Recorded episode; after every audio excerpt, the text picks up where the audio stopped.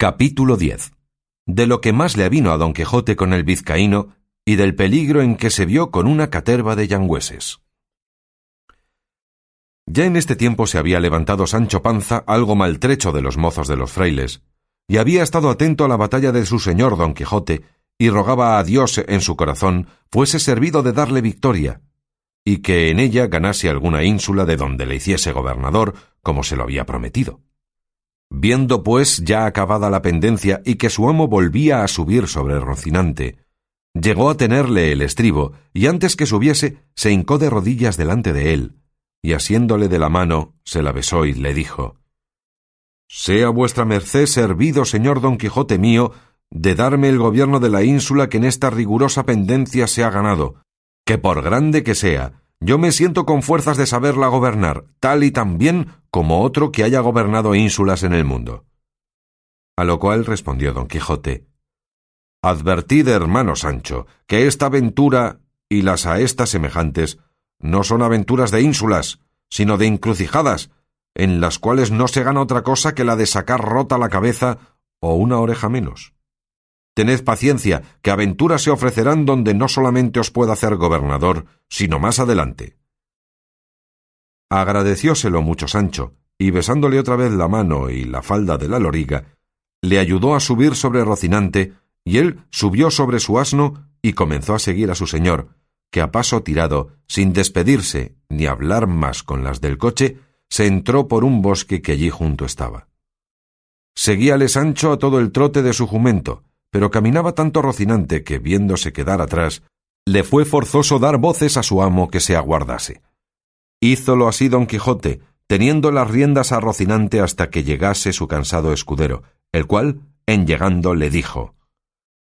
Paréceme, señor, que sería acertado irnos a retraer a alguna iglesia, que según quedó maltrecho aquel con quien os combatisteis, no será mucho que den noticia del caso a la Santa Hermandad y nos prendan, y a fe que si lo hacen, que primero salgamos de la cárcel, que nos ha de sudar el opo.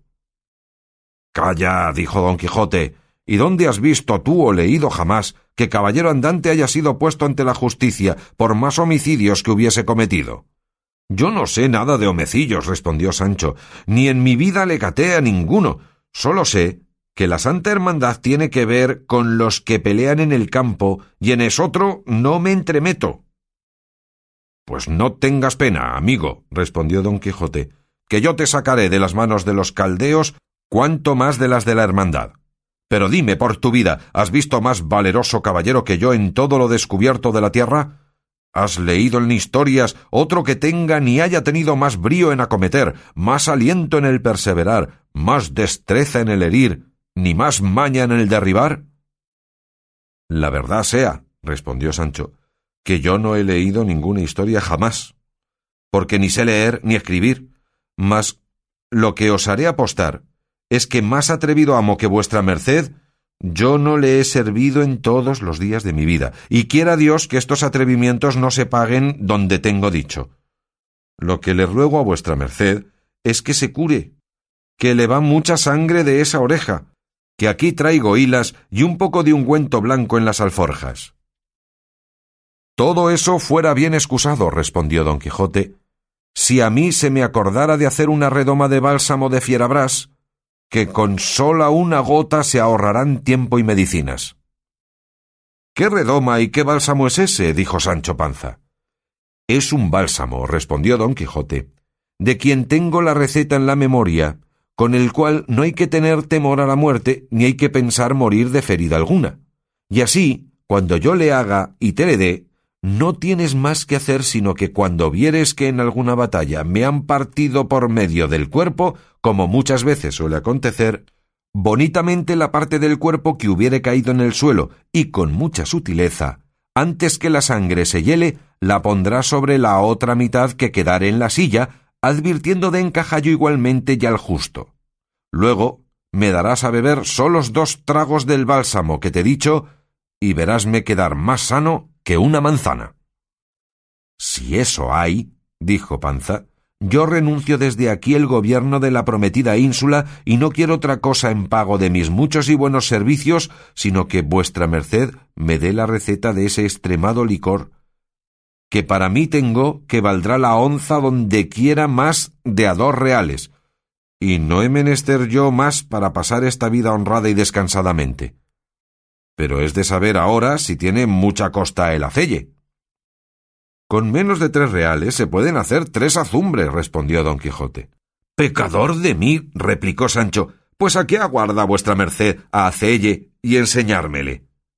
Calla, amigo, respondió don Quijote, que mayores secretos pienso enseñarte y mayores mercedes hacerte. Y por ahora, curémonos, que la oreja me duele más de lo que yo quisiera. Sacó Sancho de las alforjas hilas y ungüento, mas cuando don Quijote llegó a ver rota su celada, pensó perder el juicio, y puesta la mano en la espada y alzando los ojos al cielo, dijo Yo hago juramento el criador de todas las cosas y a los santos cuatro evangelios, donde más largamente están escritos, de hacer la vida que hizo el grande marqués de Mantua cuando juró de vengar la muerte de su sobrino Valdominos, que fue de no comer pan a manteles ni con su mujer folgar, y otras cosas que aunque de ellas no me acuerdo, las doy aquí por expresadas, hasta tomar entera venganza del que tal desaguisado me fizo. Oyendo esto Sancho, le dijo Advierta vuestra merced, señor Don Quijote, que si el caballero cumplió lo que se le dejó ordenado de irse a presentar ante mi señora Dulcinea del Toboso, ya habrá cumplido con lo que debía y no merece otra pena si no comete nuevo delito. Has hablado y apuntado muy bien, respondió don Quijote, y así anulo el juramento en cuanto lo que toca tomar de él nueva venganza. Pero hágole y confírmole de nuevo de hacer la vida que he dicho hasta tanto que quite por fuerza otra celada tan y tan buena como esta algún caballero. Y no piense, Sancho, que así a humo de pajas hago esto, que bien tengo a quien imitar en ello, que esto mismo pasó al pie de la letra sobre el yelmo de Mambrino, que tan caro le costó a Sacripante. Que dé el diablo vuestra merced tales juramentos, señor mío, replicó Sancho, que son muy en daño de la salud y muy en perjuicio de la conciencia. Si no, dígame ahora, si acaso en muchos días no topamos hombre armado con celada, ¿qué hemos de hacer? ¿Hase de cumplir el juramento a despecho de tantos inconvenientes e incomodidades como será el dormir vestido y el no dormir en poblado y otras mil penitencias que contenía el juramento de aquel loco viejo del marqués de Mantua que vuestra merced quiere revalidar ahora? Mire vuestra merced bien que por todos estos caminos no andan hombres armados, sino arrieros y carreteros, que no sólo no traen celadas, pero quizá no las han oído nombrar en todos los días de su vida. Engáñaste en esto, dijo don Quijote, porque no habremos estado dos horas por estas encrucijadas cuando veamos más armados que los que vinieron sobre Albraca a la conquista de Angélica la Bella. Alto, pues, sea así, dijo Sancho, y adiós Pradga, que nos suceda bien, y que se llegue ya el tiempo de ganar esta ínsula que tan cara me cuesta, y muérame yo luego. Ya te he dicho, Sancho, que no te dé eso cuidado alguno, que cuando faltare ínsula, Ahí está el reino de Dinamarca, o el de Sobradisa, que te vendrán como anillo al dedo, y más que por ser en tierra firme te debes más alegrar. Pero dejemos esto para su tiempo, y mira si traes algo en esas alforjas que comamos, porque vamos luego en busca de algún castillo donde alojemos esta noche y hagamos el bálsamo que te he dicho, porque yo te voto a Dios, que me va doliendo mucho la oreja. Aquí traigo una cebolla y un poco de queso y no sé cuántos mendrugos de pan, dijo Sancho, pero no son manjares que pertenecen a tan valiente caballero como vuestra merced. Qué mal lo entiendes, respondió don Quijote. Hágote saber, Sancho, que es honra de los caballeros andantes no comer en un mes, y ya que coman, sea de aquello que hallaren más a mano. Y esto se te hiciera cierto si hubieras leído tantas historias como yo, que aunque han sido muchas, en todas ellas no ha hallado hecha relación de que los caballeros andantes comiesen, si no era acaso y en algunos suntuosos banquetes que les hacían, y los demás días se los pasaban en flores. Y aunque se deja entender que no podían pasar sin comer y sin hacer todos los otros menesteres naturales, porque en efecto eran hombres como nosotros, hase de entender también que andando lo más del tiempo de su vida por las florestas y despoblados y sin cocinero, que su más ordinaria comida sería de viandas rústicas, tales como las que tú ahora me ofreces. Así que, Sancho, amigo, no te congoje lo que a mí me da gusto, ni quieras tú hacer mundo nuevo, ni sacar la caballería andante de sus quicios. Perdóneme, vuestra merced, dijo Sancho, que como yo no sé leer ni escribir, como otra vez he dicho,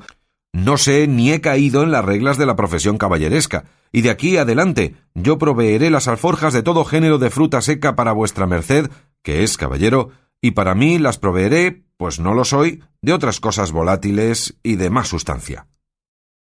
No digo yo, Sancho, replicó don Quijote, que sea forzoso a los caballeros andantes no comer otra cosa sino esas frutas que dices, sino que su más ordinario sustento debía de ser de ellas, y de algunas hierbas que hallaban por los campos que ellos conocían y yo también conozco. Virtudes, respondió Sancho, conocer esas hierbas, que según yo me voy imaginando, algún día será menester usar de ese conocimiento. Y sacando en esto lo que dijo que traía, comieron los dos en buena paz y compañía. Pero, deseosos de buscar dónde alojar aquella noche, acabaron con mucha brevedad su pobre y seca comida. Subieron luego a caballo y diéronse priesa por llegar a poblado antes que anocheciese, pero faltóles el sol y la esperanza de alcanzar lo que deseaban junto a unas chozas de unos cabreros, y así determinaron de pasarla allí, que cuanto fue de pesadumbre para Sancho no llegar a poblado, fue de contento para su amo dormirla al cielo descubierto, por parecerle que cada vez que esto le sucedía era hacer un acto posesivo que facilitaba la prueba de su caballería.